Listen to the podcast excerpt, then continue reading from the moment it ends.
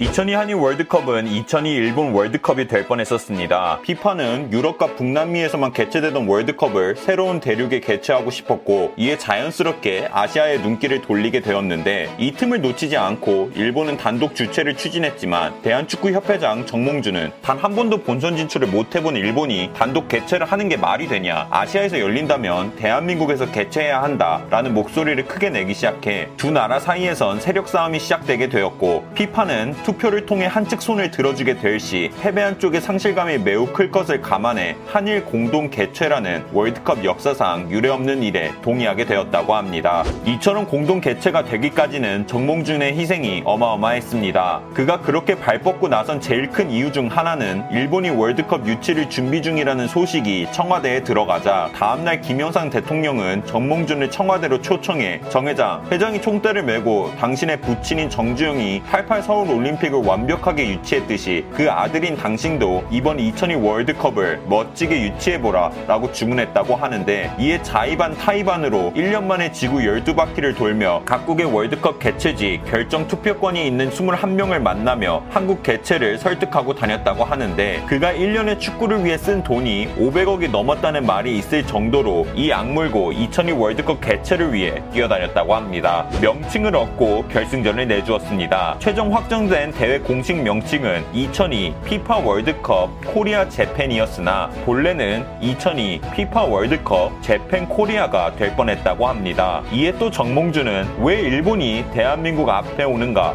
며 피파 사무총장에게 공식 항의를 넣었고 피파 측은 알파벳 순서상 J가 K보다 먼저 와서 어쩔 수 없다 라고 답하자 정몽준은 FIFA Fédération Internationale de Football Association은 영어가 아닌 프랑스어 단체 이기 때문에 프랑스어로 고려해야 한다. 프랑스어로 대한민국은 코레라고 표기하기에 코리아 재팬으로 정정되어야 한다며 피파를 설득했고 이 같은 사실을 어느 정도 받아들여 어느 나라에서 어떤 언어를 사용하더라도 한일로 표기되도록 최종 결정이 되었지만 크게 반발했던 일본을 설득하기 위해 공식 명칭을 얻는 대가로 월드컵의 꽃이라고 할 수 있는 결승전 개최를 일본에게 대신 개막전은 한국에서 하는 걸로 협의를 봤다고 합니다. 막상 아버지는 만족 하 가지 못했습니다. 일본에 비해 5년 늦게 대회 개최에 뛰어들고도 월드컵 공동 개최를 이끌어낸 정몽주는 아버지 정지영 회장에게 공동 개최 사실을 전달하자 정지영은 그 자리에서 우리 몽준이가 하는 일이 다 그렇지 뭐 라며 실망 섞인 목소리를 냈다고 합니다. 이는 정지영 회장 본인은 일본을 제치고 스스로 88 서울 올림픽을 개최했었기에 본인의 아들도 자신과 같은 업적을 이뤄내길 원했었던 것 같다고 회고되고 있으며 막상 정몽준 본인도 공동 개최가 아닌 끝 끝까지 투표로 갔으면 한국 단독 개최에 자신이 있었음에 공동 개최라는 점을 끝까지 아쉬워했었다고 합니다. 우리가 기억하는 2002 월드컵 엠블럼이 사실 월드컵의 공식 엠블럼이 될 뻔했다고 합니다. 이는 피파가 올림픽 오륜기를 보며 월드컵에도 저런 문양이 있어야 될 것 같은데 라고 느꼈기 때문이라고 하는데 실제로 2006년과 2010 월드컵에서는 이 엠블럼을 지속적으로 사용했었지만 오륜기만큼의 임팩트가 없었는지 사람들이 별로 관심을 주지 주지 않아 울며 겨자 먹기 식으로 2014 월드컵부턴 사라지게 되었다고 합니다. 2002 월드컵의 대회 공식 음악으로는 FIFA의 일방적인 지정으로 미국 가수 Anastacia의 Boom으로 선정되었다고 합니다. 막상 대회 주최국인 대한민국과 일본의 의사는 반영되지 않은 선택이었기에 이 노래는 개최국에선 전적으로 외면받게 되었고 결정적으로 대한민국에선 조수미의 Champions와 윤도현 밴드의 오 필승 코리아가 한국 축구 흥행과 더불어 폭발적인 인기를 끌었기 에 더욱더 관심을 받지 못했다고 하며 반대로 그리스 작곡가 반젤리스가 한국의 아리랑과 일본의 전통 북소리를 조합해 만들어낸 선수 공식 입장과는 좋은 평가를 받아 만약 공식 주제가도 한국과 일본의 소리를 반영했다면 어땠을까라는 아쉬움이 남았었다고 합니다. 2002 한일 월드컵은 국내 최초로 HD로 중계된 월드컵이기도 합니다. 이 때문에 지금도 한일 월드컵 하이라이트를 볼 때면 고화질의 영상으로 우리의 기적을 목격할 수 있다고 합니다.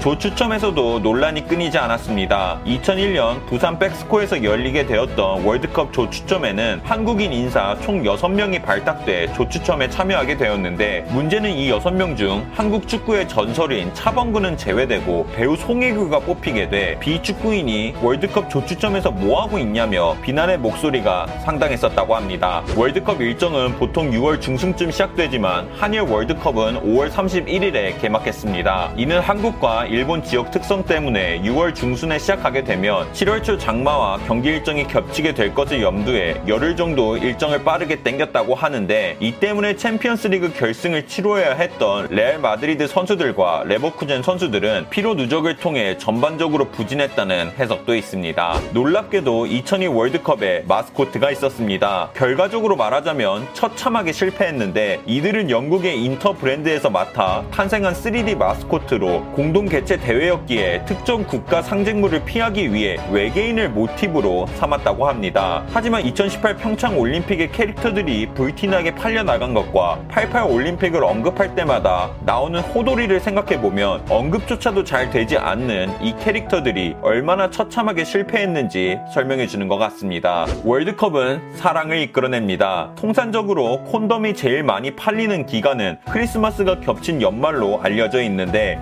2002년에만 예외적으로 월드컵이 열린 6월 동안 한 해 제일 높은 매출을 달성하기도 했다 하며 콘돔 판매량 증가로 만족하지 않고 2013년 봄에는 신생아 출산이 10% 늘어날 정도로 대한민국엔 엄청난 신바람이 불어오기도 했었습니다. 의외로 조별대회에서 제일 큰 피해를 본 나라는 아르헨티나였습니다. 대회 개막 전 우승 후보 영순위로 뽑히던 아르헨티나는 대회 개최국을 두고 일본보단 한국 개최를 크게 지지했었는데 하필 그랬던 아르헨티나가 일본 경기장에서 열리는 조의 배정을 받게 돼 일본인들은 기다렸다는 듯이 매 경기 엄청난 비난을 퍼부었다고 합니다. 이같이 노골적인 비난은 경기력에 영향을 주었는지 당시 밸런스가 좋은 squad를 가지고 있었음에도 아르헨티나는 조별 탈락이라는 아픔을 겪기도 했었습니다. 이 셔츠는 무려 500만 장이나 팔렸습니다. 당시까지만 해도 붉은 악마는 한국 축구 팬들 사이에선 이미지가 전혀 잡혀있지 않은 상황이었는데 이 같은 상황을 반전시키고자 곽형택 붉은 악마 기획팀장은 대한민국 국민이 모두가 붉은색으로 한국팀을 응원하게 하고 싶다라는 하나의 아이디어로 시작하게 되어 Be the Reds 티셔츠를 무료 나눔했다고 하는데 결국 입소문을 타기 시작해 너나 할 것 없이 모두에게 사랑받은 이 셔츠는 전국으로 퍼지며 2002 붉은 물결을 이뤄낼 수 있었다고 합니다. 2002 월드컵은 우리에게 축구 그 이상이었습니다. 4강에 올라갔을 당시 선수단과 할머니께서 한 말을 인용하면 광복 이후로 우리나라가 이리 기뻐하는 것을 처음 볼